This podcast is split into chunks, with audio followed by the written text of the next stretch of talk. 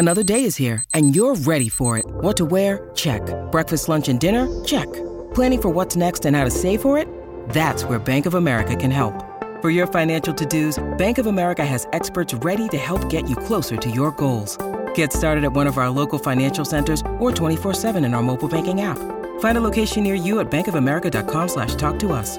What would you like the power to do? Mobile banking requires downloading the app and is only available for select devices. Message and data rates may apply. Bank of America and a member FDIC. When do you ever get a job where someone says, do whatever you want? You're like, they're going to trick me. Something bad. This isn't funny. I don't know. But then Mm. Jacques was laughing and I was like, okay, I'll make Jacques laugh. And then the camera operators would sometimes laugh and I'd be like, okay, they see a lot.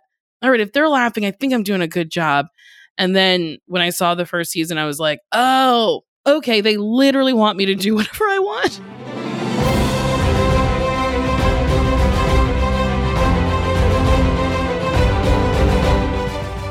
Hello, everyone, and welcome to the Awardist, where we're breaking down the state of the 2022 Emmys race and chatting with the actors, creators, and more who are contenders this year, and there are plenty of them. I'm Entertainment Weekly executive editor Gerrad Hall, and I got a little question uh, to get the episode started here. Who's ready for a little reality check? That is the topic of today's episode, which includes my conversation with the very funny Nicole Byer. She has three nominations this year, writing for a variety special for her comedy special, Nicole Byer, BBW, Big Beautiful Weirdo, and uh, as it relates to reality, as executive producer and host of Nailed It. So we have that interview, and a little later, uh, I had an exclusive chat backstage uh, after the cast of Hacks performed a script read last week of their season two finale. We'll hear from Jean Smart, Hannah Einbinder, Paul W. Downs, Jen Statsky, and Lucia Aniello a little bit later. But back to reality and to welcome my guest co-host today, EW editor-in-chief Patrick Gomez. Hey there, Patrick. How goes? I'm good, Gerrad. I am so jealous you got to go to that hacks event. I had another event across town that I could not go to that one, and it seemed like the coolest FYC event that there will ever be.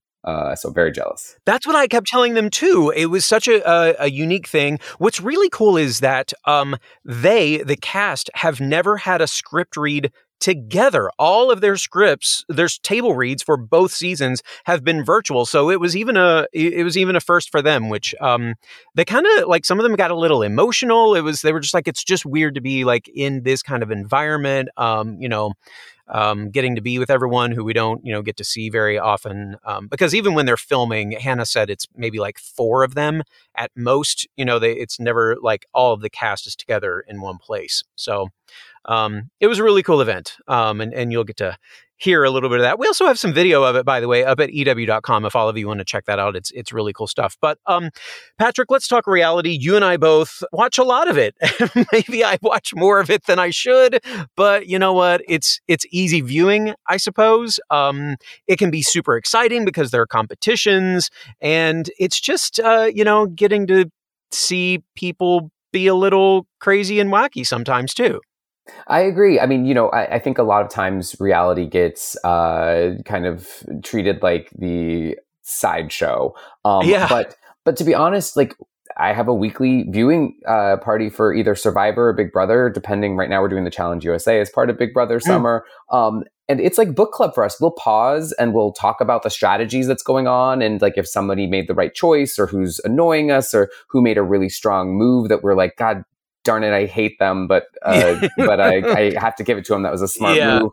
Like, there's so much to devour with with uh, reality. Sometimes even more um, than scripted. Mhm. Uh, you know, scripted is kind of a passive experience of viewing a lot Yep. more than I think reality is something that you can really get a lot more involved in. yeah, Um, really and- interactive.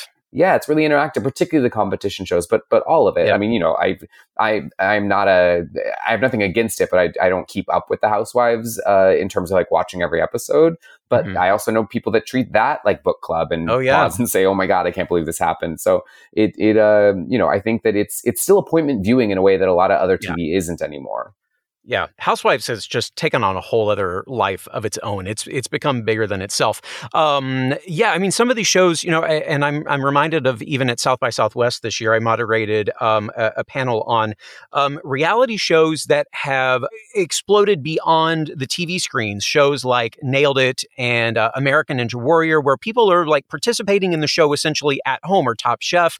People are you know making these dishes, or people are making the cakes from Nailed It, or people have made uh, you know jungle gyms in their backyards for their kids, uh, or there are actual American Ninja Warrior gyms. So yeah, it's um reality is is uh, you know some people say a guilty pleasure, but uh, honestly, I it's just a pleasure. I, I just love reality, and and I love all kinds of scripted stuff too. The point is, there's way too much TV.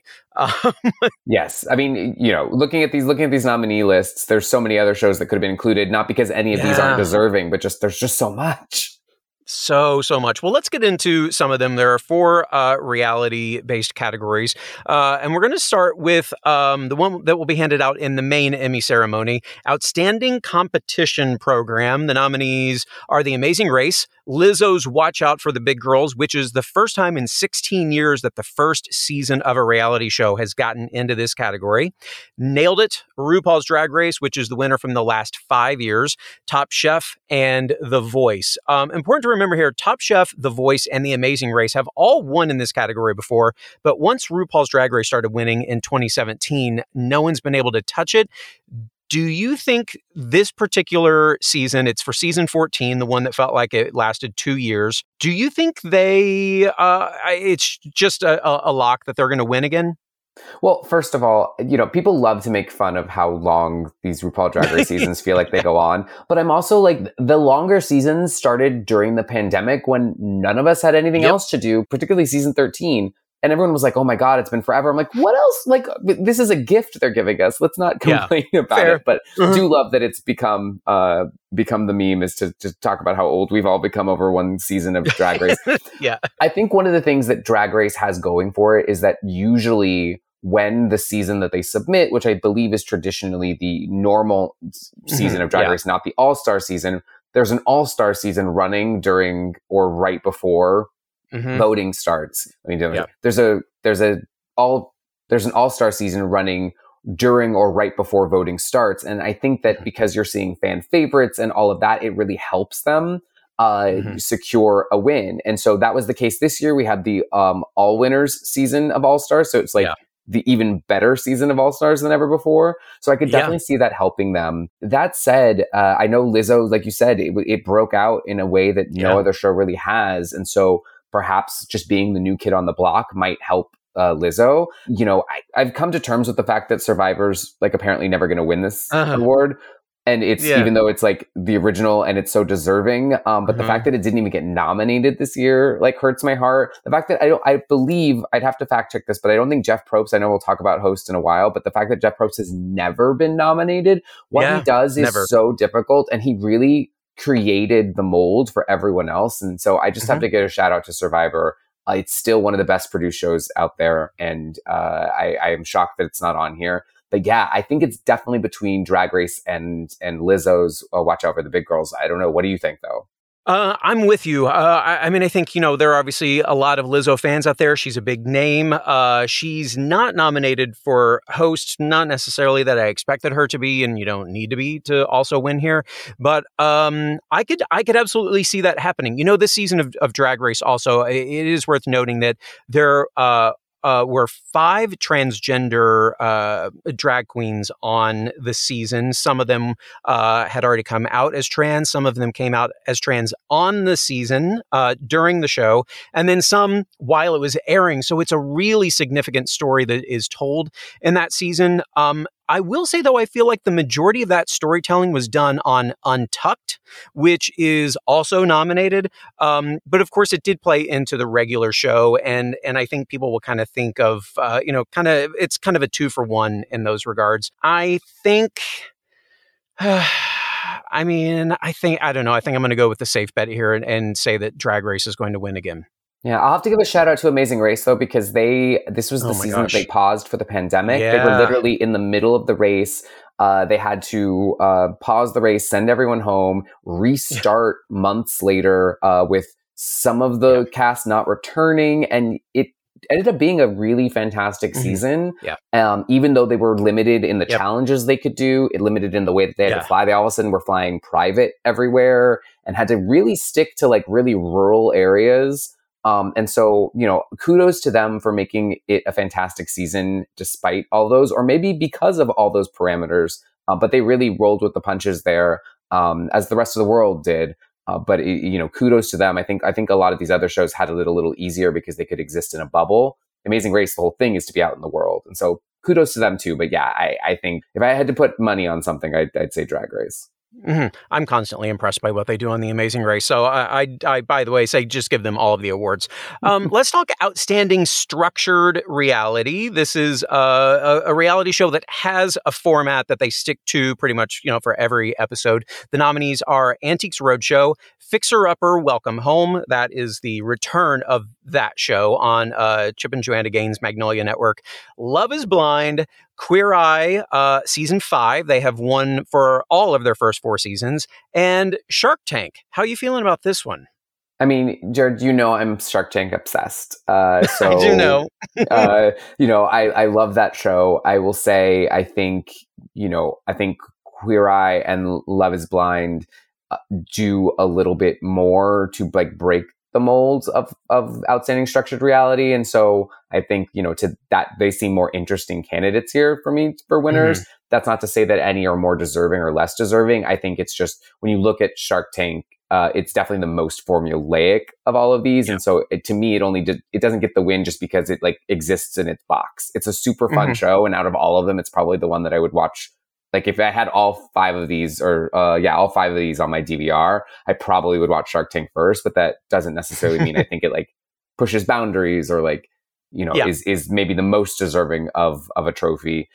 Mhm. Queer Eye continues to be Queer Eye, and that's fantastic. I think Mhm. had it not won last season, I'd say, oh, it's kind of going to always be nominated but not win again. But the fact that it even won after I think the initial fervor for the show had died down Yeah. a little bit, um, I think that you know it could just be similar to Drag Race, where it's just continually rewarded, Yeah. and it's not that it's undeserving. It's just I would not think that it was a shoe in um, if it hadn't also won for season four, which I think again solid season, but Mhm. fervor had died down, all of that. Yeah. Uh, and and Love is Blind, I'm happy to see it here because what they do is really, really interesting and complex, and I think And wildly unique. Wildly unique. Kinetic is the production company behind it. Um, they also uh, work on uh, a bunch of other shows like the 90 Day Fiance show, like all Mhm. of those. Yeah. Um, and I think what they do is really, really difficult and not always rewarded. So I was really happy to see to see Love is Blind here. Yeah, I completely agree with you uh, on that. Love is Blind is the one that I was like, oh, like that's fantastic. Good for them uh, that they got nominated because the show is just, uh, you know, for those who haven't seen it, the uh, the the uh, sure we'll call them contestants. Um, they cannot see each other and only speak to each other through like rooms. Uh, they have a wall that they can talk to each other through, but they obviously cannot see each other, and they decide who they want to get engaged to based just on conversations. They can't see each other, and then they meet and uh, get to spend time with each other. And sometimes it works out, and sometimes it doesn't. Uh, from season one, the one that did not work out was wildly dramatic and. Um, uh, went to some places I think that viewers did not expect it was going to go to, uh, uh, on the verge of uh, perhaps violent. Um, but uh, tensions definitely flared, but but got calmed down. Um, that show is just it's uh, it's bananas, and I love it, and uh, I'm so happy for them. It's way better than it deserves to be. like Yeah. on paper, you're just like, oh, that sounds like early 2000s like trash. And Yep. it's really not. It's complex. Nope. It's it like dives into a lot of um, relationship areas that, again, to your point, you wouldn't think uh, it would. Uh, and uh, also incredibly diverse ahead of ahead of the Yeah. like the like the first season kind of came out before that was something that people were unfortunately before people were paying close enough attention to it Mhm. um, and yet it still was made sure that it was incredibly diverse cast and and I think that Kinetic actually has always done that with their shows, which I'm really Yeah. impressed by. Um, Yeah. And so just uh, to see them rewarded here, I think I, I think it's I think the nomination is their win, but I'm glad to see the nomination. Yeah, And uh, you know, one of these, uh, another Netflix reality show. Uh, I guess it would have been eligible for competition program. I would have loved to have seen nominated. Is The Circle? I love Oh, that yes. show so much. Uh, but anyway, yeah, the, both shows both shows about people not getting to see each other's faces, Uh, right? Uh, it's it's I love them. Uh, okay, outstanding unstructured reality program. These are the ones that are more like docuseries, capturing whatever happens and uh, you know going with the story. Uh, the nominees are Below Deck Mediterranean. Cheer, Love on the Spectrum, RuPaul's Drag Race Untucked, which is last year's winner, and Selling Sunset, I know you're a huge Selling Sunset.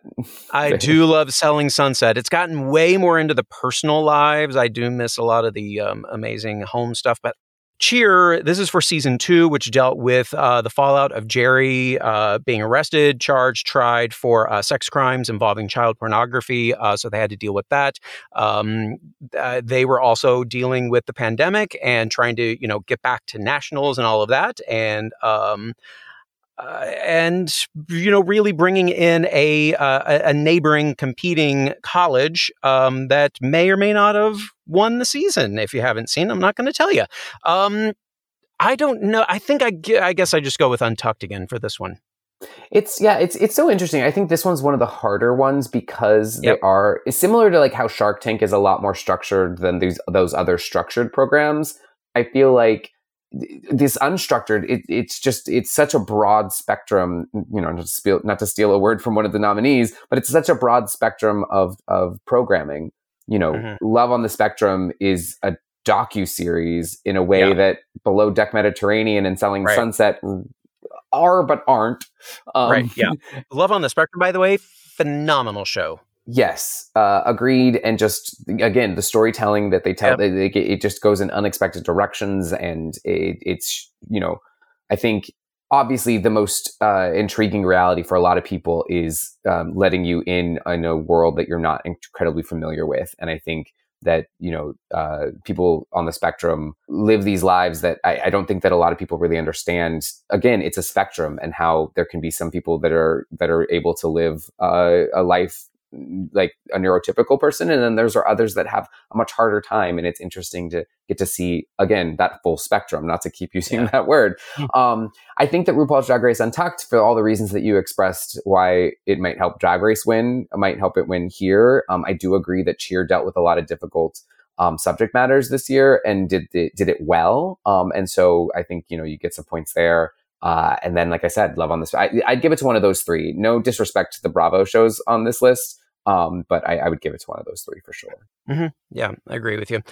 Um, okay, let's talk host of a reality or competition program. They get uh, kind of combined here. Uh, we have Queer Eyes Fab Five, Amy Poehler and Nick Offerman from Making It. Uh, nailed it host Nicole Byer, the Sharks of Shark Tank, Top Chef host Padma Lakshmi, and RuPaul of I don't think I need to say RuPaul's Drag Race, but I will anyway. Uh, who has won the last six years? Um, here's what I'll say on this one. It gets tough because I, I think, uh, and even the, the guys of Queer Eye have said this to me before, people don't look at them as hosts. Uh, and I think the same can be said of Shark Tank, which is why I think neither of them will win. It really surprises me. I could see why you would say Queer Eye arguably could be hosts. Shark Tank, I don't see Yep. it at all. If anything, the host is the announcer that like No.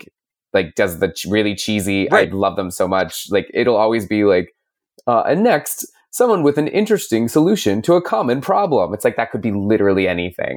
Um, like that's the that's the host Yeah. basically. So I, I yeah I'm I'm I'm not surprised by Queer Eye, um, but I'm surprised by Shark Tank.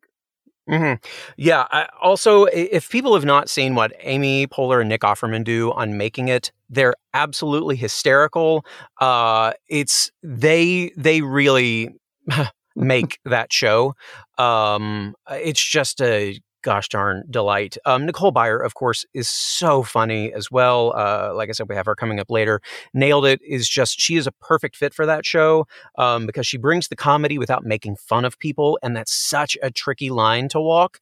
Um, and then, I mean, Top Chef. Uh, this is the, uh, I believe it's the Portland season, right? Which was just a, a maybe one of the show's best seasons. Definitely one of the best since like the very beginning. Like it's it's you know Yeah. it's a renaissance for Right, the show sure, for yeah. sure. And I thought Houston was an incredible season as well. Yeah.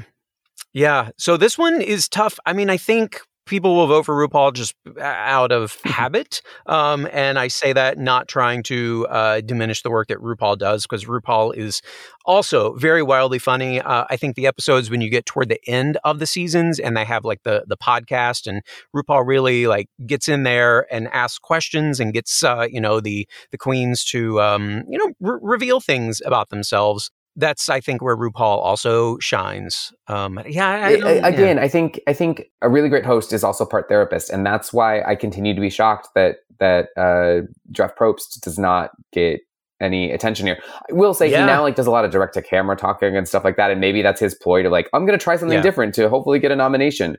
Um, but really, what he does at those tribal Mhm. councils, which last hours, like he he is a he is a producer, he is a therapist, he is creating storylines, he is pushing forward storylines, and he's like Yep. again playing uh, like playing therapist to these contestants that are out there in these elements and he's he he Mm-hmm. has to listen you know he a lot of these a lot of these hosts come out and read a script and uh not these hosts so actually actually every single one of these hosts has to kind of go off the cuff but most reality show hosts come out they read a teleprompter or a script and they're done he sits there with these contestants for like two and a half hours anyway i'm talking about something that's not even nominated but that is to say that rupaul similarly plays therapist um, at certain parts parts of the season Yeah. Padma Lakshmi, um, I think in smaller degrees, uh, kind of does that. Um, And then, of course, that's that's the entire reason that the Queer Eye guys are there. Um, so you know, I Yeah. think that that's that's important. I think that's why RuPaul has done so well over the years. And I think, um, again, I think if we looked at Queer Eye as more traditional hosts, uh, they'd have a better shot. But Mhm. I think it's between the two of them. And um, I also think it's weird. Sometimes Padma's nominated with Tom, sometimes she's not. Uh, Right. It was the same thing Yeah. with uh, Heidi and, and Tim on on uh, their shows. It's it's always interesting to see how it yeah how how it, how it works up. Could not agree more. Uh, I know the Queer Eye guys are, are doing a big push to try to get um, voters uh, to to pick them on uh, on their ballot. So we will see if that pays off. All right, um, one of those hosts is coming up. Nicole Byer. We chat about uh, her favorite jokes from her stand up special, her very passionate kid fan base, the audition that really affected everything about how she approaches her career, and so much more. You don't want to miss that. The awardist will be right back.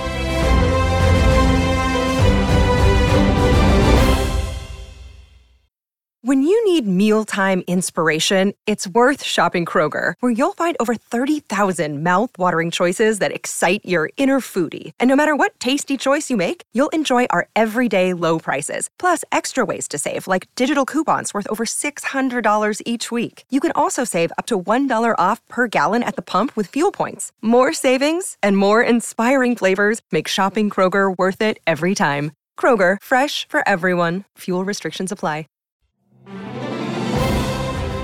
Welcome back to the Awardist. I hope you guys are ready to laugh because I did a lot of it when we recorded this interview with Nicole Byer. Uh, I don't want to waste any more time. Let's get right to it. Here we go. Nicole Byer, how are you? I'm good. How are you? I am wonderful. It's so nice to see you again after uh, a, a lovely day. Pretty much spent together at Comic Con um, in July. that Tuca and Bertie nice. panel, first of all, was so much fun. And then uh, you guys came over and um, you were in our suite where, um, for anyone who watched that video, will know what happened. That foot massage uh, that I gave Uh-huh. Tiffany Haddish. That was that was a thing that really happened. Not the way I thought my Comic Con was going to go, but you know when when in Rome, rub Tiffany's feet. I guess so. I guess so. Oh gosh, how was your Comic Con? It was fun. It was overwhelming. Uh huh. Um, and I didn't even go on the floor. Like I I stayed away Yeah. because I was like, I don't know. I don't know if I'm up for all these people, but yeah. I did get to go in the big, big room. I went and saw a screening of What We Do in the Shadows. My friend Harvey's on it. Yeah. And that was mind boggling how big that hall was. I think it's Hall Uh-huh. H. I think that's the biggest one. Hall H, yeah, like sixty five hundred people or something. It's wild. Wild. Mm. Have you wait? So have you walked the floor before the convention floor? No, that was my first Comic Con. Oh, first one ever. That's right. Yeah, Mhm. it's um that floor is definitely overwhelming. There's so much to see. It's just it's kind of sensory overload, but um but worth checking out maybe eventually at some point. Do you think you would just like would you put on a mask? Would you disguise yourself and like get in on, you know, the Comic-Con scene or just kind of go as Nicole? I think I would just go as Nicole. I don't think too Mm. many people would bother me. Um, not that it's a bother. I like when people Right. like me. It is Right, very kind. Um, but yeah, if I'm just like not like wearing a wig I don't normally wear, I would wear Mhm. my mask. Or at least I think you had to wear them inside. Yeah, Yeah, I wouldn't mhm. do too incognito. Yeah, that's fair. That's fair. Um, well, I, I hope you do get to check that out at some point. Comic Con was it was a, uh, a lot of fun, very overwhelming this year, and and I was uh, very um, honored to uh, spend a little bit of it with um, you guys. It was it was a uh, Comic Con highlight for me. It sure was. Yeah, it was a lot of fun. Also, by the way, congratulations, three. Emmy nominations this year, two for Nailed It, one as executive producer of the show, the other as host of a reality or competition program. And then your comedy special, uh, Nicole Byer, BBW, Big Beautiful Weirdo, writing, uh, writing for a variety special. Um, it must it must feel really good to have all that coming your way. Yeah, it feels really nice. Um, and I know people are like, it's bullshit to say it's just like an honor to be nominated, but honestly, it is. It's so nice. I can't believe so many people were like, we like your stuff so much that we'll log into a website and say it. click click your name and hit Click submit. yes. Yeah. Uh, well, I mean, it's very well deserved. Um, this these are your fourth, fifth, and sixth nominations, right? Three previous nominations for Nailed It. yes. Yeah, Isn't that wild? I mean, I, maybe for you, I think from the outside, all of us watching, it feels like an obvious, like, yeah, of course, this show is great. She's a fantastic host. So, yeah, you you deserve to be in those fields. Thank you. Yeah, of course, of course. But here's my question: Do you feel is is it fair to say that eh, Nailed It changed your career, or were you already feeling like things were on an uptick at that point? Um, I feel like things were on an uptick, but I do believe Nailed It did push my Mm. career a lot because Mhm. a lot of different people watch the show and they range from like children to old people. Like truly there is no Mm. demographic for the show, which Mhm. I feel like is very rare. And I think it's a testament to um, our production, our casting, um, our crew. Like the camera operators are down to clown. Jacques Torres Mhm. is so funny. Wes, it's his job to be the AD. Yeah. his job is and to figure made, out where you've I made am a star of him. when you've made a heart a heartthrob of him. Yeah, and I just yell at him all day. And then sometimes in the middle, I'll be like, I'm sorry, Wes. Am I annoying you too much? Do you hate me so much? But then one of the camera operators will like turn to him and then he'll be like, No, it's great. I love it. I mean, yeah. It go with the flow, like right? When Yeah, when people the ask you to rub their feet, rub their feet. That's what I'm Rub saying. them feet. Which, by the way, why has he never rubbed your feet? But just oh, I don't know. Because I'm just not a toe hound. I'm just not here for him. That's fair. I get it. I get it. I don't know what possessed me, but anyway, back to you. It was Um, very funny. Yeah. So it, uh, yeah, but yeah, you feel the show push you. I mean, that is the thing. I, I was specifically going to bring up. You mentioned kids watching the show. I okay. One of my colleagues, her son, who I think he might be like seven, eight years old, is obsessed with you. Um and in the grand scheme of like the you know your jobs uh you know a lot of your other comedy and work is very adult so is it weird to Mhm. you that like kids love you so much or does it like make sense to you Well, at first I thought it was weird, but then I thought about it and I was like, well, I was a nanny for a long time. So, like, oh I would play with kids. And then I was like, oh, it makes sense. It's a bunch of adults having fun. And most adults and kids' lives are like telling them to do stuff and making them go to school and saying they can't do that, can't do this. And this is a show where adults are like, you can do that. I can roll off a uh-huh. table. I can eat cookies whenever I want. So I think, yeah. and it's bright and poppy. So I think that's why kids like it so much. Um, at Yeah. Comic Con, after um, I did an episode of Newcomers, which I didn't know there was kids in the crowd. We did say a bunch of uh, not kid friendly stuff, but there was this Uh, little boy well. after um, asked me for a photo, and he like wouldn't speak to me, and I was like.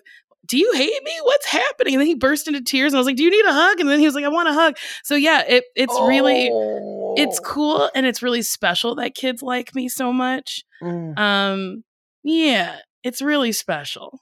Ah, I love that. I mean, yeah, what you're saying about, you know, with the show with Nailed It is that eh, from my perspective, you know, it gives people permission for a few things. One, to fail, but also just to Mhm. have fun because there are not that many, especially uh, cooking shows. I mean, everyone says they're having fun on them, but it's not the kind of fun that the contestants on Nailed It are having. Yeah, I think there's something to like. I don't know. I'm always saying normalize being mediocre at your hobbies. You don't have to be the best.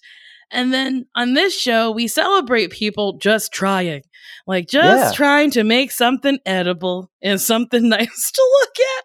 And that's what I love so much. Like, I love just how people are. It's like the full human condition where, like, you know how you tell a friend, like, don't get back with him. It's not good. And she says, okay. and then you like blink and she's back with him and she's like, Uh-huh. sorry about it. It's you just get to Mhm. watch people make bad choices with cake. It's great. Yeah, yeah. It's the girl, don't do it. I'm not Uh-huh. going to do it. yeah, exactly. it. I did it. Yep. Um, you mentioned uh, newcomers. One of your, I think, one of your three podcasts. There's newcomers. There's Why Won't You Date Me? There's Uh-huh. Best Friends with Nicole Yes. and Sasheer Zamata. Did I get all of them?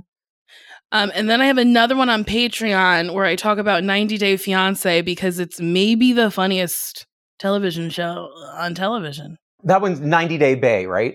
Yes, with Marcy yes. Jarreau. uh, yeah. Yeah. I mean, 90 Day, that entire franchise. I know anytime we post anything about it on EW, it goes crazy. People Yeah. are obsessed with the franchise. Yeah, it's wild. These people are nuts. It's perfect comedy because you have these two lunatics who've only known each other for like a couple of months.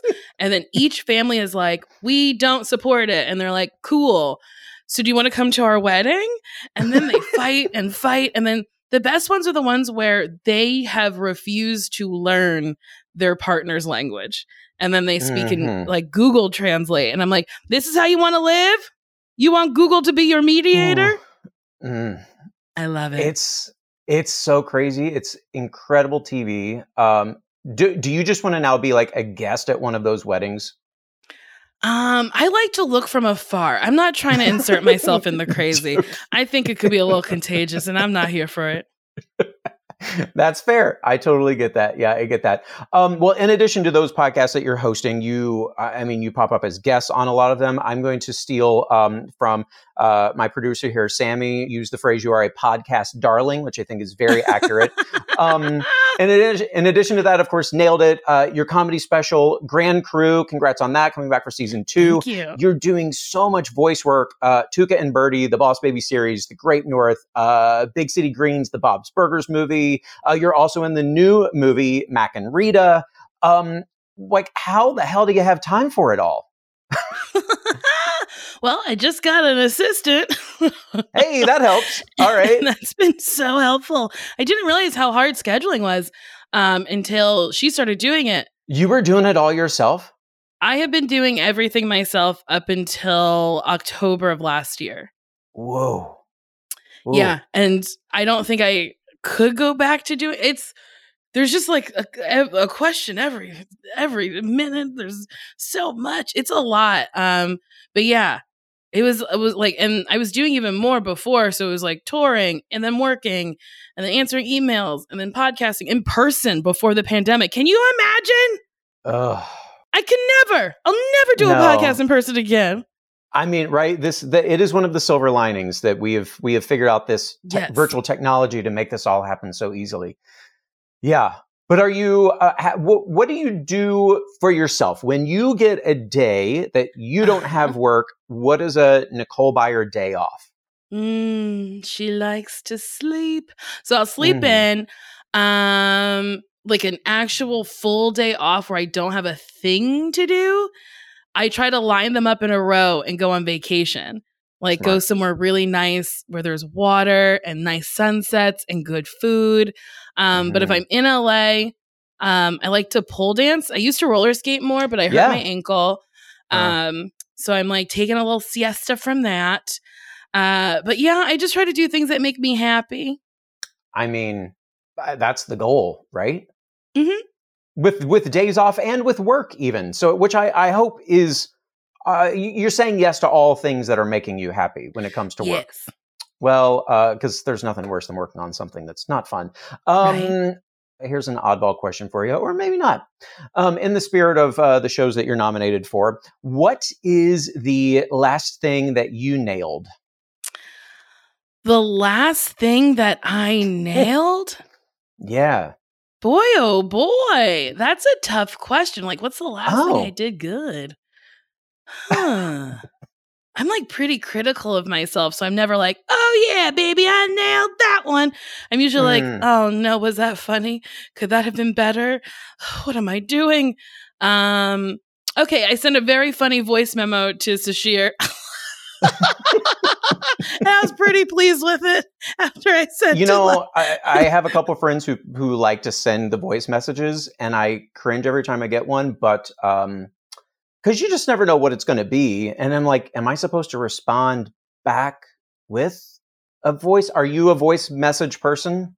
So her mailbox is always full. So then I have to leave her voice memos because I fill up her mailbox and then I've requested that she doesn't delete them and keeps them. So she has a library of voicemails for me. Okay, so you nailed that voice message to Yes. Okay, so then in the spirit of your stand-up special, what is the weirdest thing about you? Oh boy. okay. Like I really love doors. Like, do- like door design? I love a big door. The bigger the door, Ah. the more in awe I am of it. But I love ornate doors. I love a colorful door.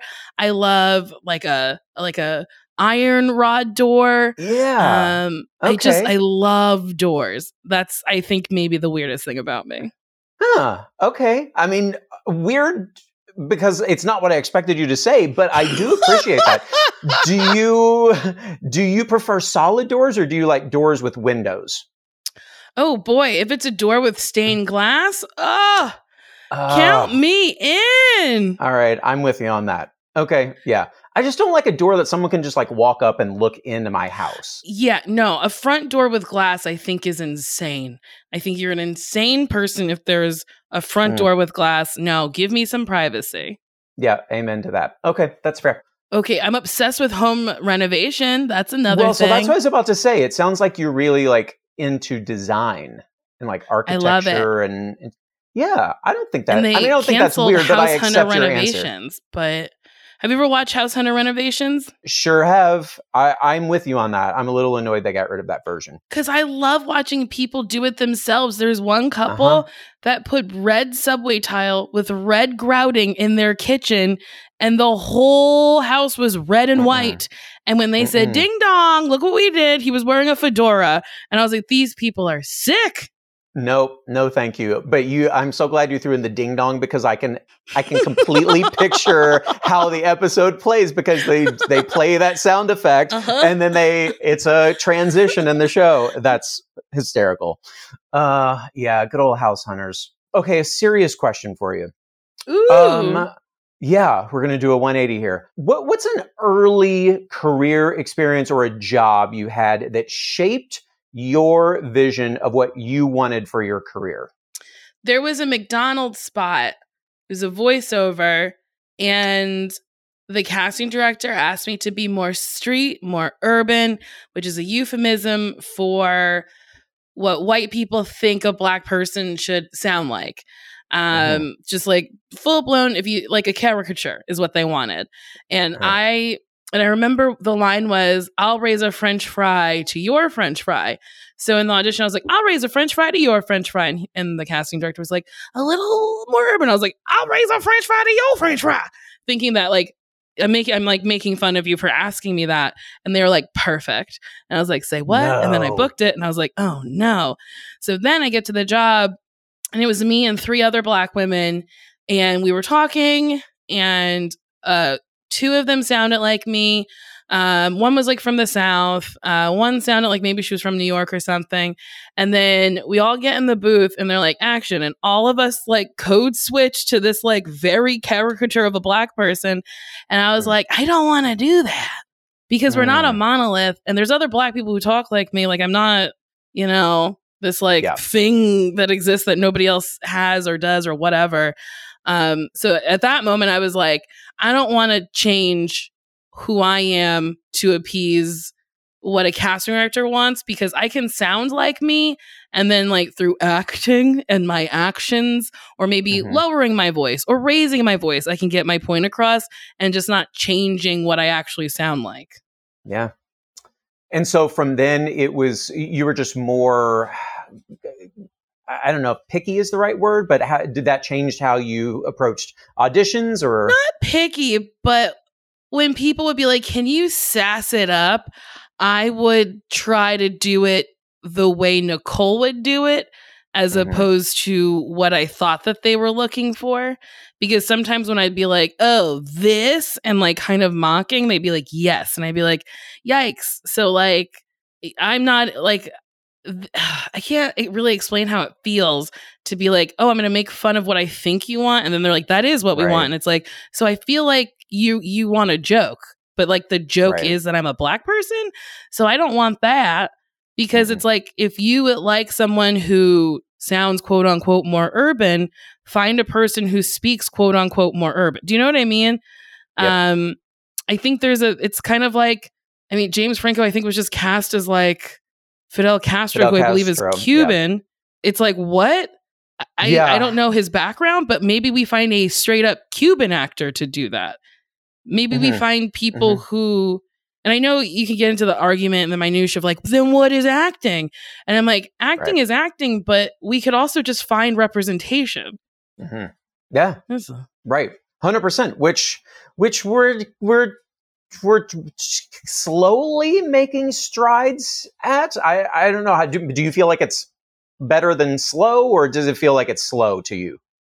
I feel like it's slow and better. It like dips because, like in the '90s, I remember Mm. as a kid there was so much black television for me to watch, and then on the Asian side, I feel like when I was a kid, it was American Girl, Margaret Cho show, which I loved so Mm. And then there was Fresh Off the Boat and uh, Kim's Convenience, and Mhm. then I was like, "Where's more? Why didn't more?" And you know, Right. Nora from Queens and and then I'm like, where's the Hispanic shows? We had one day at a time, and then what? like, I just feel Yeah, like when right. they they've all been canceled in the last 9 Yeah, to 12 months. Gordita Yeah. Chronicles, I feel Mhm. like Vida, yeah. It, ha- yeah, Vida, like I feel like it happens, and then everyone goes, let's pat ourselves on the back. Can you imagine what we d- we just greenlit and shot, you know, people of color, and then they get canceled, and they're like, nobody's watching. it. It's like, well, did you put the budget in to promote it and let people know to watch it, or just because you canceled it doesn't mean you can't just do another one. Maybe that one Yeah. didn't work. Maybe you try again. And don't market it as a black show or a Latina show. Just market it to everybody because you don't have Mhm. to make sure everybody knows it's different. Because if white wasn't the norm, then nothing would be different. Right. It's, it's, Uh, so talk about it true. What what I'm what I'm hearing is that you should be a studio executive. That's what I'm I'm hearing. well, I think more people of color, more queer people, more trans people, I think we non binary people all need to be at those levels because yeah. if there's representation at that level, then that person can look at someone making a choice and go, well, you just greenlit five shows with all white cast and one show with an all black cast. Why not mix it up and make the lead a person of color and let the sidekicks be white people? Or mix anything up. Or maybe this show of all white people, we just do non traditional casting or we start doing blind casting or something. I don't know. I don't know what it is, but yeah, I think you need people in those power positions to then help. But then you got to get people who haven't been in the room long enough who've girl bossed and they're like, the way I get things is by acting like a man. You're like, oh Mm. no. Do you know what I mean? So it's like, Yeah. you gotta it's it's tough it's so tough and there is Yeah. no one way to to make change happen Yeah, yeah.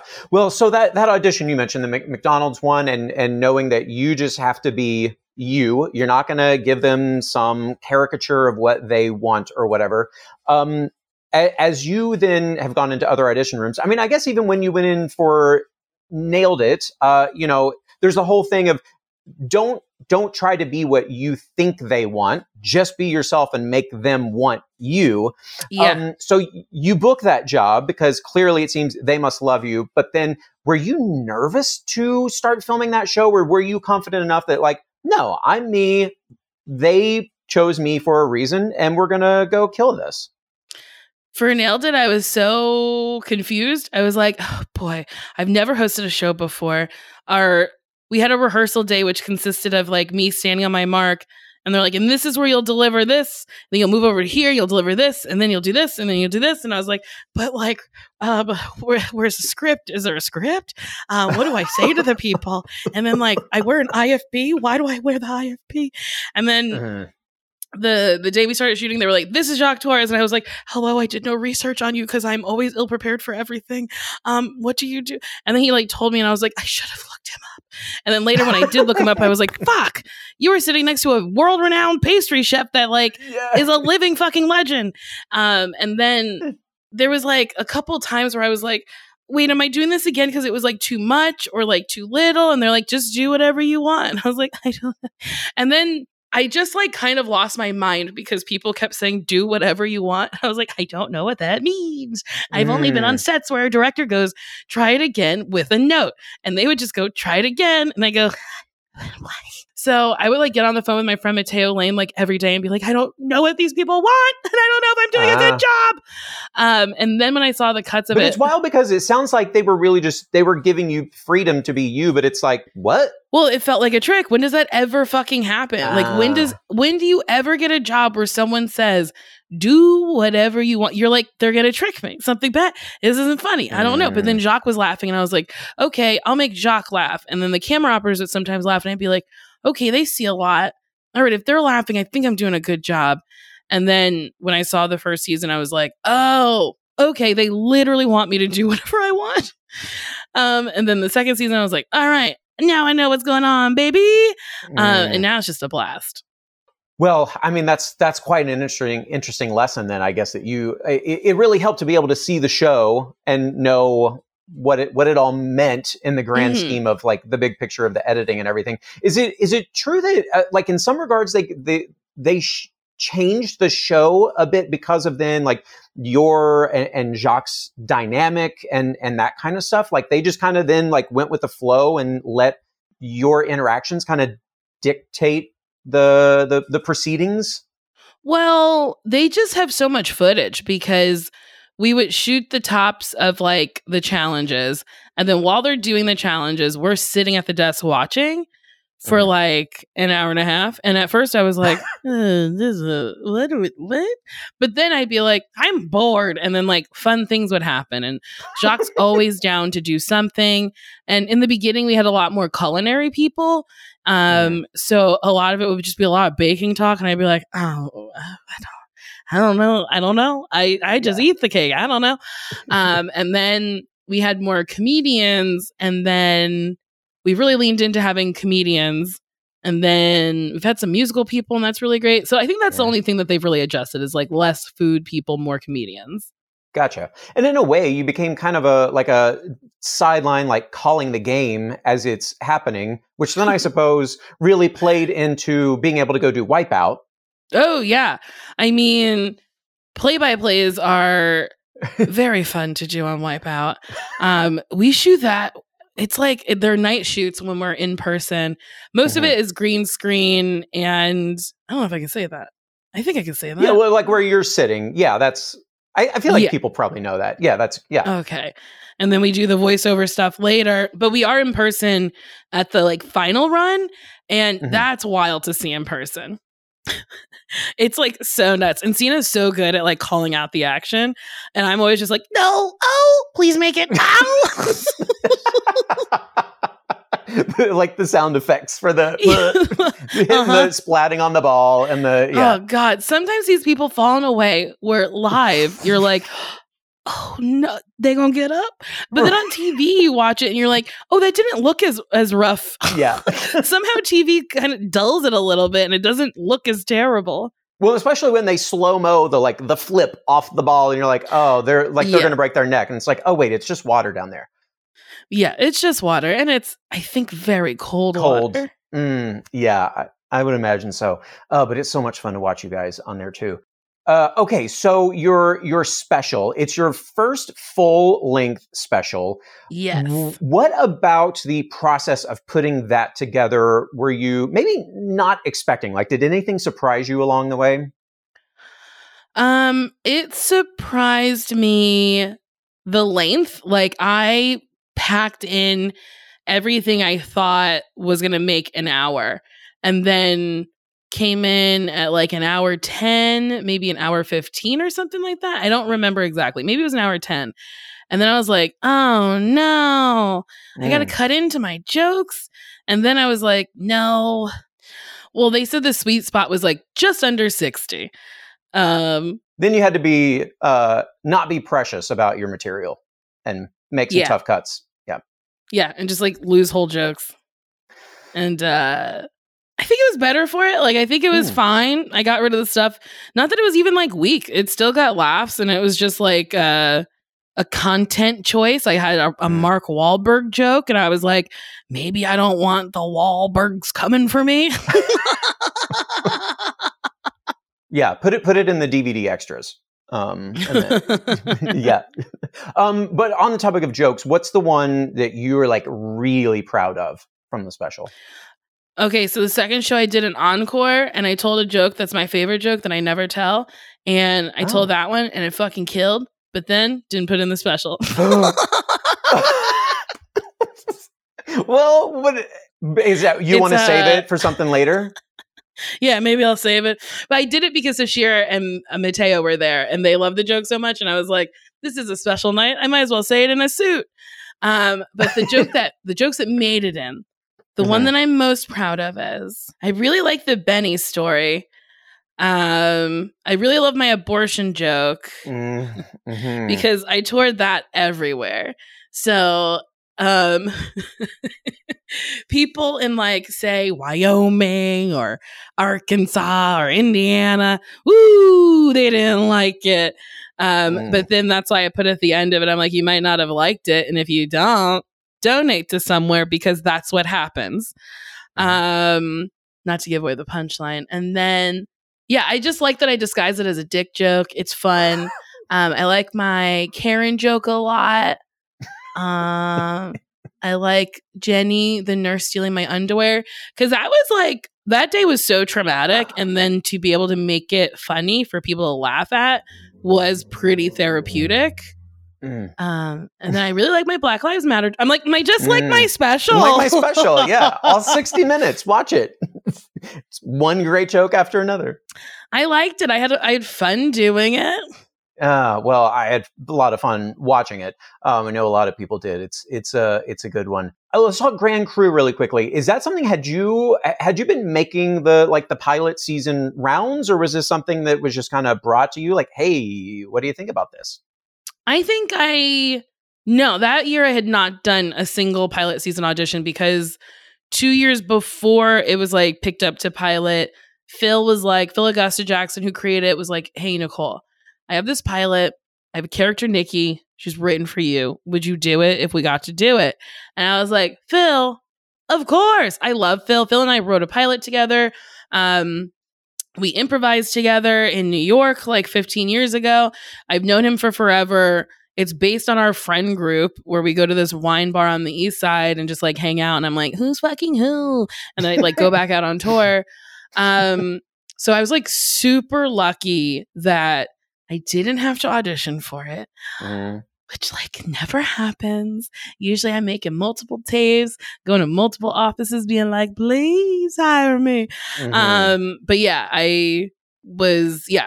So I didn't have to do pilot season that year, and that was delightful. Ah, yeah, that is nice when it works out that way. Is there something Yeah. you have auditioned for that you really wanted but didn't get? Of course. And I'm trying to think of one that the one that got away. Mhm. Um there's like a couple movie things that I really, really wanted and thought I was gonna get and didn't. Mm. Do you feel like ultimately looking back, like it worked out the way it should have? Like, did did that ultimately mean that something else came along and you got to do that? But if you had been on the movie, you couldn't have something like that. I think of it this way: that like not everything is for me, mm. and I'm not Mm. for everything, and there is a reason as to why I didn't get it. There's a reason why the other person got it, and it's okay. You'll be okay. It didn't kill me that I didn't get that job. Right. Um, it didn't kill me that I got this other one instead. Uh, it's a lot of therapy. I try to keep my eyes on my own paper, and it's hard. I mean, I was going to say that's incredible advice. That's uh, that's not easy to do. So good for you. I mean, it's tough. And anytime I see a fat black woman who is in a part that I'm like, "Ugh, why didn't I audition for it? I just go, whatever. You didn't audition for it, but they got cast. So, like, there's still representation out there. Even if it's not you, someone else will see that and be excited about it and feel better about their bodies or their life. Mm. So, it's, but that's not to say that I'm not like, ah, Sure. why Yeah. not me? But I really try to keep it cool. Natural reaction, of course. Um, so that said, what is a show that uh, is on right now that you absolutely love and would do like anything to be on? Okay. A TV show, Yeah. The Boys. Oh, I love The Boys. I think The Boys is so gruesome, smart, and funny.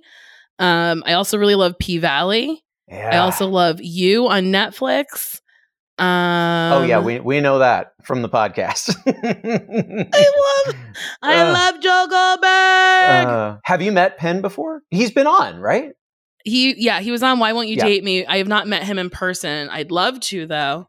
Mm, maybe it'll happen someday. I'm trying to think. And then movies, I really want to be in Sonic 3. They have a release date. I spoke to Ben Schwartz. I said, I'll literally be a person on the street that goes, Damn, that blue thing went fast. That's all I want. That's literally all I want. Surely they can make that happen. Come on, Ben Schwartz. I Uh, hope so. Uh, that would be so good, so good. All right, what what is what is like what is on the horizon? What are you super excited about that you have coming up?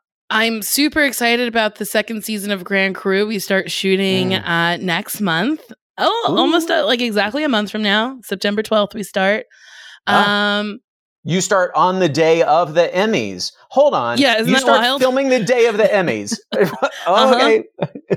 okay. I don't understand why the Emmys aren't on a weekend. Well, NBC has uh, Sunday night football, so. Uh, they they won't preempt Sunday night football for the Emmys. Wild. Wild. Then they Mm. shouldn't be able to have the Emmys on their network. We work during the week. Mhm. exactly that. Yep. Let's see. What else am I excited for? I don't know. I'm excited to see what happens in my career next. I'm curious. I think we all are. I think that is a that is a fair answer, a fair assessment there. Um, look, it's uh, I mean everything you do is is fun and funny, but also uh, makes you think. Especially like for folks if they have not checked out your special, they must because there were a few moments where I was left like thinking about something. And then I had to stop and rewind because I w- had like stopped paying attention for a few minutes um, and and I had to go, you know, rewind so I could um, pick back up with where you were going. But um, look, it, it's uh, a blast having you on here, a, a great pleasure, um, and congratulations on everything. Thank you. What a treat. Of course, of course, a treat for us. So thank you uh, for joining us on the Awardist. Yes, thank you for having me. Okay, I could have legit talked to Nicole Byer for hours. She is so sweet. She's uh, ridiculously funny, as you just heard there, but she's also really thoughtful. I thought it was so interesting hearing her say just how insecure she was filming the entire first season of Nailed It, uh, which I get, uh, but it took seeing the show to understand what they meant by just be you, um, which doesn't happen a whole lot. Well, and that's that's one of the like scary things about something like releasing in, in a streaming platform where you just give all the episodes at once because other shows have time to Yeah. evolve and change based on audience feedback, and here you're just like throwing it all out into mm-hmm. the world. And so, yeah, I can't imagine what it was like for her to not see a final cut and like really know how it was all coming together because could have gone really good, really bad, and obviously we know which direction that went. But it's great because they trusted Yeah. and wanted her to be her, which is is you know unlike, Unlike Unlike that McDonald's audition, which is just a wild story. Well, I, I will tell you, as someone that, as someone, you know, I, someone that that auditioned in another lifetime, uh, and being a light brown person, not only was I asked to like lean into being Latin, I was also asked to lean into being Southeast Asian or uh, Italian, all these other things that I am not. And at the time, you just in the room, you're like, well, what do I, huh? And luckily now everyone mm-hmm. I think is a mm-hmm. lot more conscious about that sort of stuff. But you know, unfortunately, her story yeah. uh, is is just one of thousands of having that experience and i'm glad that she's being vocal yeah. about it because you know and, and, i'm glad she's being vocal about it and has also been able to sustain her place in the industry to now get to be celebrated for being exactly her which is hopefully where we're all moving yep. more towards I could not agree more with that. Um, all right. Well, uh, we have one more quick break we need to take. Don't go anywhere because after that, when we come back, Jean Smart, Queen Jean, I love her so much, Hannah Einbinder, and the creators of Hacks. We will be right back.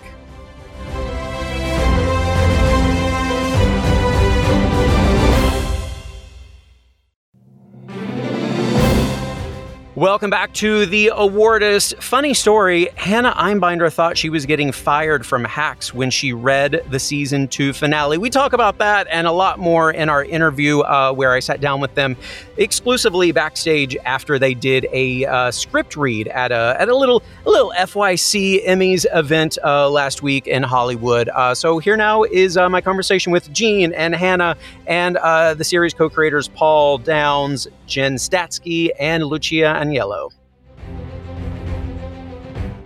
That's the first time you guys have ever read a, a Hacks script in front of a crowd like that? Yes. Oh, yeah. Okay, so what was it like reliving that episode in particular? Because it gets quite emotional. yeah, I kind of forgot how much emotional stuff was in was in the finale. Yeah.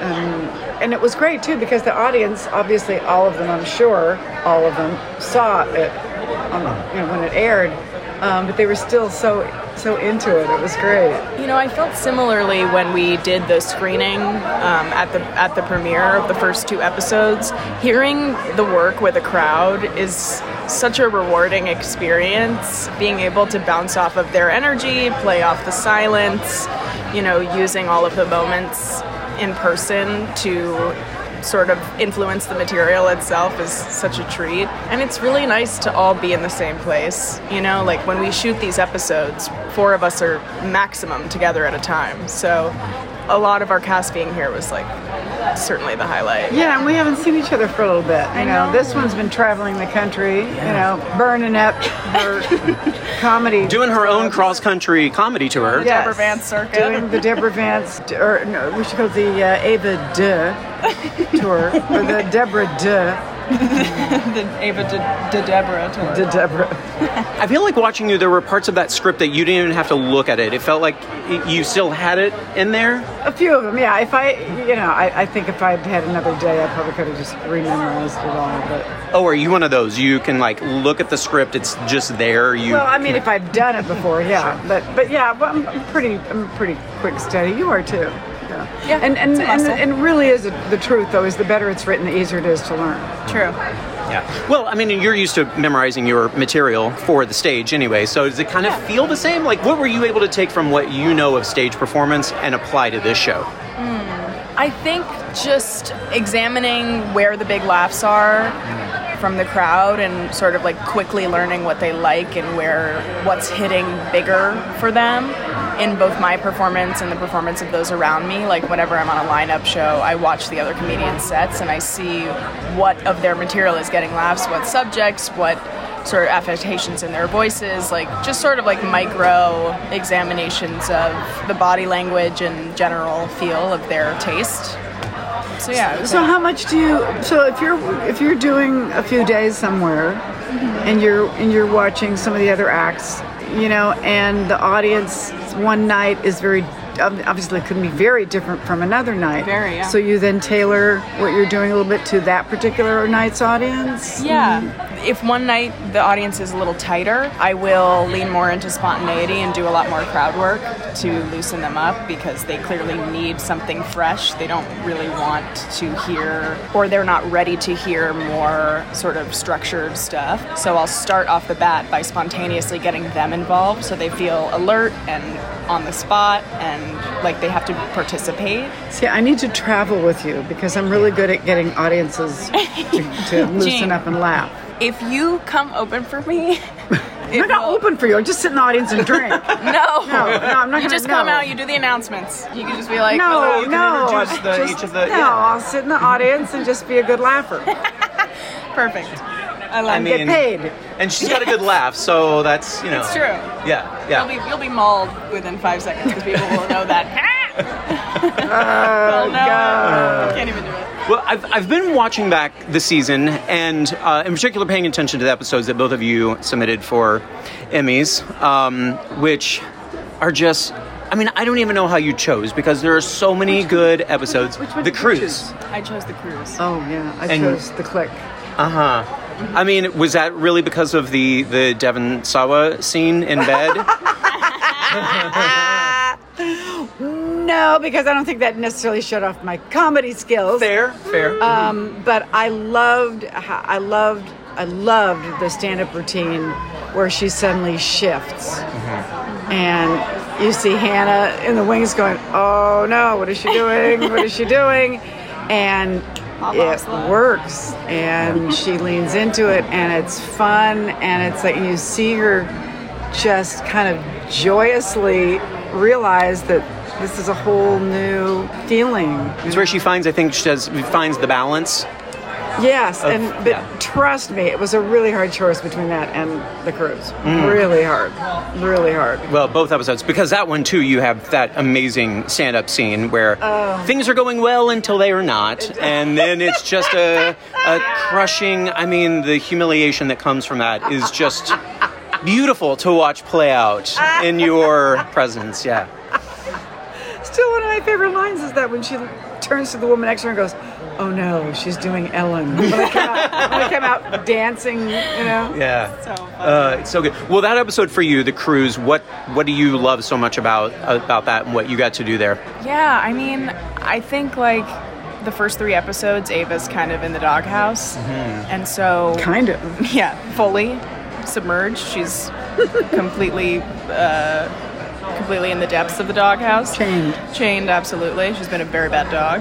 And um, episode four is the first time in the series that really Ava's able to kind of like let off a little steam. Their dynamic goes sort of back to what it was. It's also so, you know, filled with so much comedy. And I think last year my selection was the finale, which was episode 10, which was like a really heavy sort of funeral oriented episode and I felt like this year I wanted to just like kind of remember that like this is the comedy category and that um this is like my favorite fun comedic episode so it just was my favorite episode overall Oh, it's so good. And then at the end, the Molly hits, and Oh my god. Oh my god. It still makes me scream when I, when when she says that. The way you say it, and I got to dance.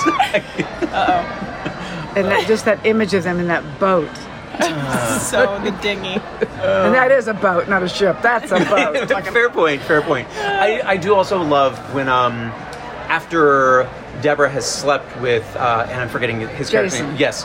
Um and the two of you are having the conversation like, "How was your night?" She's like, "Very good." And she's like, "What do you say?" pop off slut Yeah, what exactly did you say? pop off slut Pop off? it means like go off I never Yeah. exactly knew what you were Yeah, talking about. Yeah, pop off means, I like, just do your you were, thing. Just knew you were calling me a slut. go girl But it's was that scripted or is that a That was not scripted, but Lucia yelled it from Village. She was like, and now say pop off slut. uh, and it worked. It worked. Oh my god. It was so good. Well, um, overall, this season for each of you, what's what's the takeaway? What's the what are you like clinging on to, holding on to that that memory, that thing that you kind of got from it personally as a performer? I, I just first number one was so incredibly wowed by the episodes that our writers came up with because the second season is always the tough one because you know everybody's gunning for you kind of you know um, to see if you can possibly match the first season and they did that and more and just how much fun it was. I mean, it was a lot harder work than the first season because we did a lot of traveling. Not a lot of big traveling, but I mean some traveling and just a lot of locations all around Southern California. And so, but uh, but they were fun. You know, we were in cowboy bars and we were in you know the Grand Canyon and we were Long Beach, I guess for the for the and the, ship, the not cruise the boat. Yeah. ship and the yeah no it, it was uh, it was a lot of a really fun season. Yeah. Yeah, I would say like just my biggest takeaway was like within within the show and the sort of like reception of the show is that like people are really willing to stick with these characters who are deeply flawed and that people can change and grow and that this relationship between Ava and Deborah is such a an incredibly positive one and one that positively affects both women equally and it's just nice to see it going in that direction and I just hope that that continues. But I can still heave crystals at you and people Well, of still like me. Of course. That was fun. That was good. She got me a couple times. Right? I, I Arm hit on her her. a couple times. I didn't She's mean got to. an arm on her. But like foam ones, obviously. Rubber. Well, Oh. they're, they're They're dense rubber. Oh, And I- oh, because they got a hit with a certain have amount of. and I have a I- good arm. I can take it. I well, was trying to miss her, kind of, sort of. It helps. It, I used it, baby. I used I mean, it. that's true. Go with go with what's happening. Um, last thing then. Uh, well, did you know how that scene at the after party uh, or at the party was going to go? Did they tell you in advance, or you didn't know until you got the script? You're talking about the last scene? Yeah, the last scene between Sort of the, the two. twist. No, I, I didn't know first. I mean, until we got the script? Yeah. yeah. Did you? Did they tell you in advance? Like this is what was going to? Oh, you didn't know until you got the script. Oh boy. No. So she, now, She was upset. She thought she was getting fired. right? Oh, oh, real- for actually, real- for oh, for you real thought it was it for the character. Oh no. That's because I'm my brain is broken. I mean, I can't blame you for thinking that, I suppose. But then, immediate question must have been then now, like, where do we go? Which is, it must be what you guys are wondering, and they're of course figuring out. Do you have like thoughts, ideas that you've kind of like given them, like maybe we can do this, or you're just leaving it all in their hands? Oh, they got. Yeah. They got it. I mean, I occasionally think, oh, it might be funny to do this or that, but I mean, no. I mean, they're, they're just. I, As a I've- joke. I've never felt so well taken care of. Yeah. You know, and that I and and I mean, they told me the day they met me, they said we pretty much have five years of this show in our heads. Yeah. If if you ask us a question about this story, we've got it right now. Yeah. You know, Occasionally so- we'll joke about like I'll be like, okay, when we find Ava again, she's dating a gorgeous actress or something, and I'm like, yeah, I get my pitch is Ava has a gorgeous girlfriend. Someone from the show she's working on. Who knows? Yeah. yeah, yeah. Or may, or maybe you know, Devon comes back because Deborah needs more inspiration. yeah, exactly. Not not a bad idea. I I really wonder, and my big picture of where it ends, Deborah still ends up with a late night talk show. Could be. Well, it would seem that that might be a logical. Right. know- But is that why it wouldn't happen because it feels logical? It's possible. Oh. Oh, don't say that. We're not that logical. I mean, I think it'd be a blast, you know, because think of all the Oh, all the guests you could have. that come out and play themselves. Absolutely. I mean, how Oh much my fun? God. How much fun would that be? Ava doing uh, audience warm up. Head writer. She's the executive producer. Yeah. Uh, well, I cannot wait to see where it goes. Congrats to you both, and thanks for your time. Always. So Thank welcome. you. yeah, Thank of course, you. of course. Appreciate it. I feel like I saw you getting a little emotional there at the end. I did. I cried. Can you believe it? no, I, I would expect nothing less. Honestly, I mean, it's a pretty cool event to be here Yeah. to see the crowd like that. Is that what was what was getting you?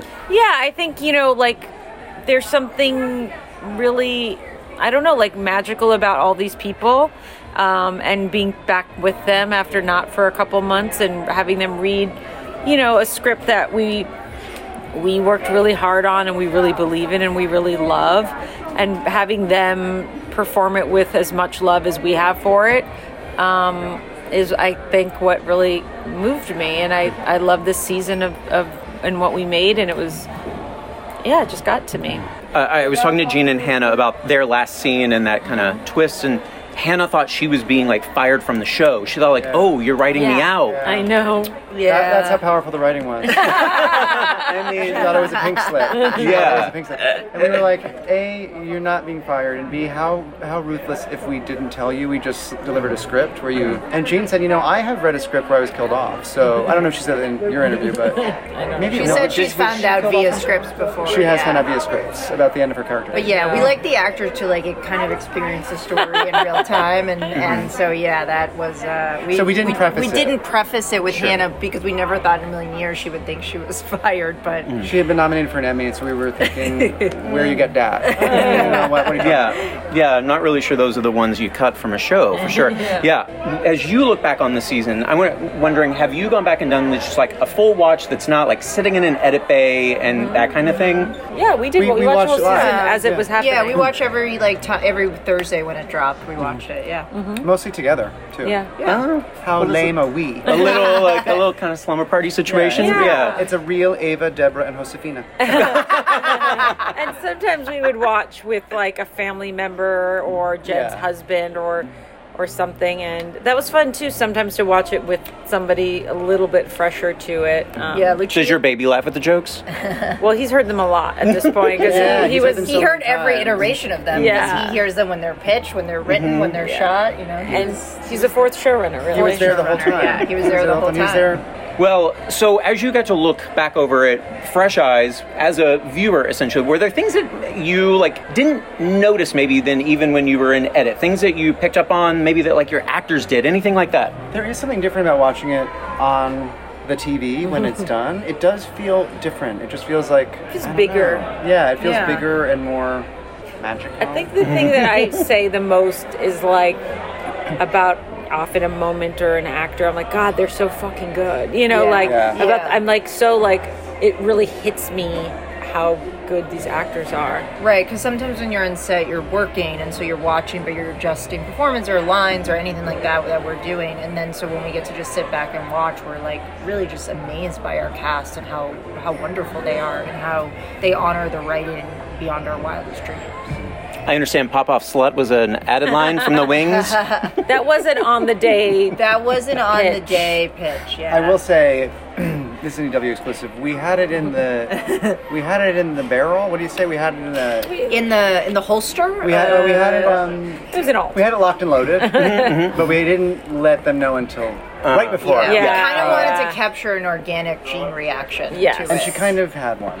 Oh yeah, you. I just watched the episode back, and her face is. You can tell she's like, "What the fuck did you just say to me?" Yes. Sometimes we don't want to like spring too much on them mm-hmm. non-consensually, but sometimes a joke here or there we like to It's get fun to an be au- fresh, authentic reaction. Yeah. Mm-hmm. Um, how much going into the second season did you guys have that thought, that idea that you know critics in Hollywood like to they like to be quick to say like, "Uh oh, it's a sophomore slump." Like, was that in your mind, or did you like not allow that to kind of permeate your environment? Well, I'd say like I I think we generally know the idea of a sophomore slump, whether it's TV or an album or whatever. But I think the pressure wasn't so much from external people or whatever. It was really from ourselves. Like we Yeah. really were like we feel like we learned a lot from season one. We learned I think how to write better, how to direct better, how to just produce better. And so I think that we put a lot of pressure on ourselves to make a season that surpassed the first one and so the pressure was on our, from us on us. And we felt an special responsibility to the people who connected with the show. You know, when it resonates with people, it does make you really feel like you have to deliver something that is at least as good, if not better. So I think we felt a responsibility to the audience to, Yeah. to make it Yeah. fun and moving and all the things that they found in the first season. Mm-hmm. In terms of the, you know, there are so many, so many good comedies on Yeah. right now. As you guys are looking around at, um, not just the shows that you're in the same category with at the Emmys, but just the state of TV in general right now. What do, what do you guys feel when you just kind of take a general look around? You're watching things on your own. I, what did I see you tweeting about the other day that you were Paper watching? Girls. Paper Paper Girls? Girls. Yeah. just the general state of TV and how you like. What are you inspired by that's on and I think like the thing with TV right now is that there used to be such a small number of shows that got to be made, and so inherently that meant fewer voices got to be heard. And such a wonderful thing about this kind of peak TV moment is that there's more shows and there's more kinds of shows, which means there's more voices and more stories that get to be told. So I think what's what's great about the how many shows there are is like there's just so much variety in terms of tone and the stories they're telling and whose lives we're allowed to look at and who gets to portray them and who we see mm-hmm. represented on screen. So I think as a creator, it's really inspiring to see that because it kind of makes the world feel like the possibilities are much mm-hmm. more open than maybe they were 10 years ago, 20 years ago. I mean, we, you know, when we pitched the show, we were we were hopeful, but we didn't know if anyone would want to make a show about a woman in her 70s and a 25 year old queer person. You know, it's not a show that you're like, that's a definite green light, but thank God HBO really understood it and, Yeah. and wanted us to make it.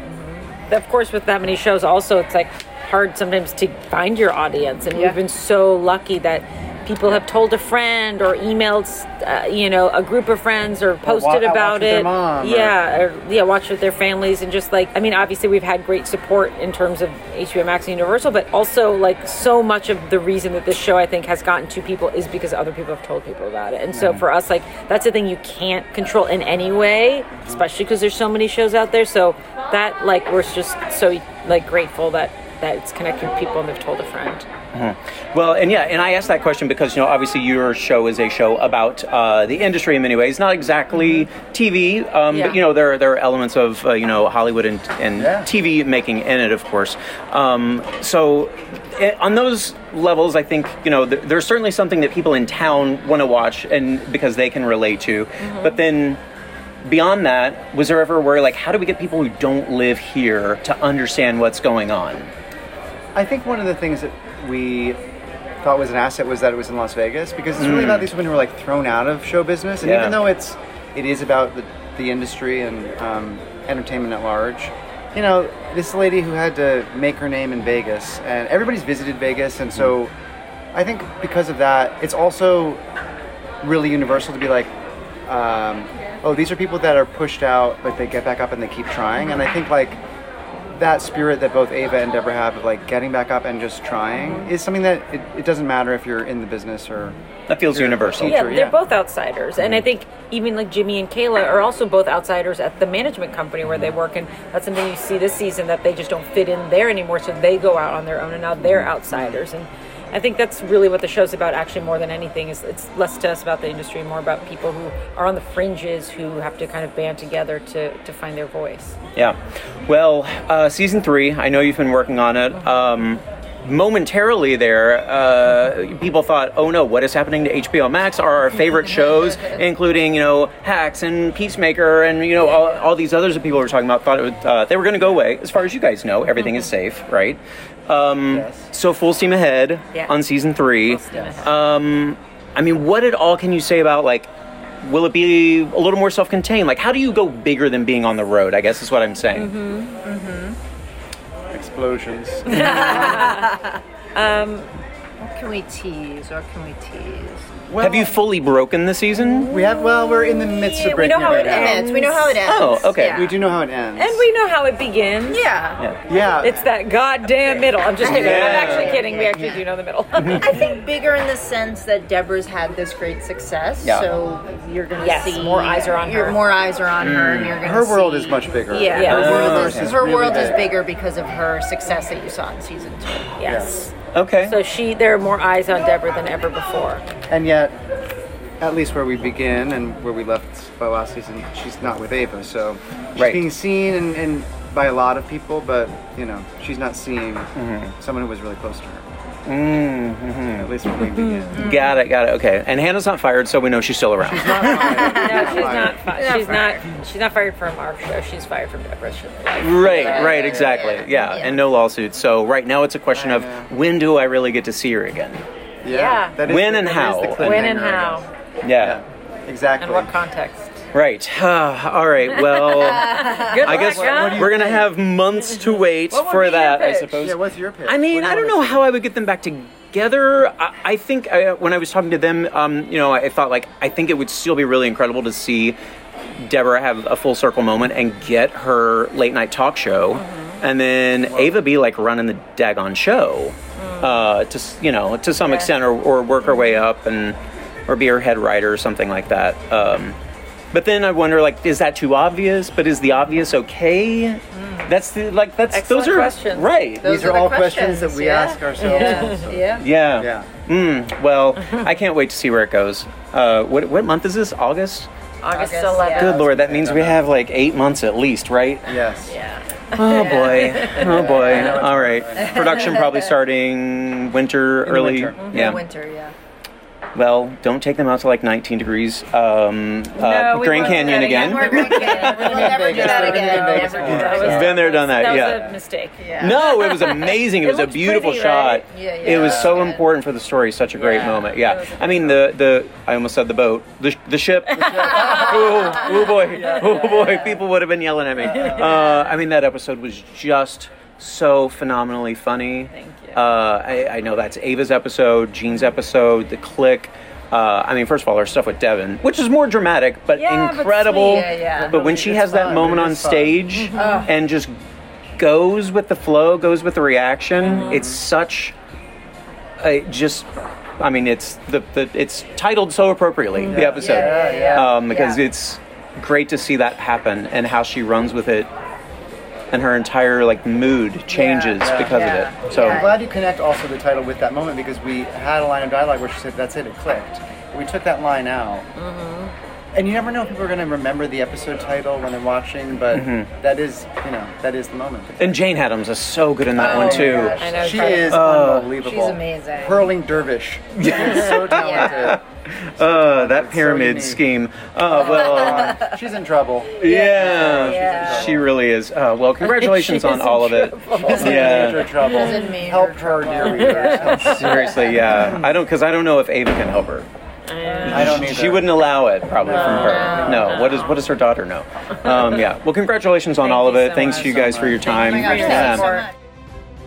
Okay, so uh, I am just going to say I think it's it's a safe assumption that Jean Smart is probably going to win again. I could see a world where Quinta Brunson takes her category, but I will say the work that she does on that show because she has to uh, toe that line between drama and comedy on this series. Granted, it is the comedy category, so uh, I thought it was interesting hearing her her reasoning for the episode that she chose. When you see her uh, during that stand up set, just realize like, wait a minute, I'm not being f- I'm not being funny right now. I'm asking people to have a pity party for me, and she figured out how to. She Deborah figured out how to make fun of herself, uh, which she was always kind of so reluctant to do. Um, but she just goes with the flow. The cruise episode is so good. I understand why she had a hard choice, and I understand why Hannah went with that one. Um, it's just such good material. Yeah, I think it was such a smart choice for Hannah, but I I know that Jean says it's not because of the Devon Sawa stuff, but I think that was a really strong element to that episode as well. Yeah. Like that's that's a that's an interesting side to that character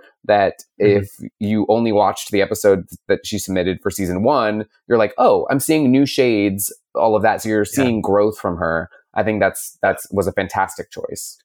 Mhm. Um, and you know, people often do win in the comedy category for dramatic material. I will say what was so funny to me about the Devon Sawa stuff, if we're going to find the comedy in it, it's when Deborah walks out into the living room and his uh, his roommates are playing video games, uh, and she's like, "Excuse me, you're sitting on my fur." And she just like has that bit of a like, "Yeah, that's right. I just slept with a younger man. You guys are idiots. I'm going on my way." Um, she's so good. I, I love her, and I cannot wait to see uh, what season three brings, especially since they teased that her world is bigger and a lot more eyes are going to be on her. So, And, and I'm glad that Hannah's not fired. uh, yeah, exactly, exactly. Um, qu- quick question for you: Do you think they will eventually give Deborah uh, her her talk show? That she'll eventually come back and have a late night talk show? Oh, I mean, I hadn't spent a lot of time thinking about it, uh, but now I think you get probably spoiled the series finale for us because I feel like that's where I feel like that's where it ends, or that's like season five, like it's all about Yeah. her talk show and launching it, and and Right. has to show run and or Yeah, that's that's A- Ava. Yeah, Yeah. that's no, that's exactly what I told him. She would be her producer. Jean likes the idea because she was like, think of all the guest stars we'd get to have come through. Um, so I don't know. She likes the idea, but the, you know the uh those showrunners they they kept their kept their lips sealed on that one. Um, but we'll just have to wait and see. We have, season three will be like in April. We got a long way to go. Um, but you know what? Just go watch season two again because it's that gosh darn good. um, yeah. Anyway, uh, folks, that is it for this episode of The Awardist. Uh, Patrick, as always, thank you so much for joining me. Well, thank you for asking. Of course. Uh, if you guys liked what you heard, please do follow, rate the podcast, and leave us an award winning review on Apple Podcasts. And to keep the conversation with us going, you can follow Entertainment Weekly on all socials. We're at EW on Twitter and at Entertainment Weekly everywhere else. You can also tag me at Gerrad Hall. We will see you right back here next week.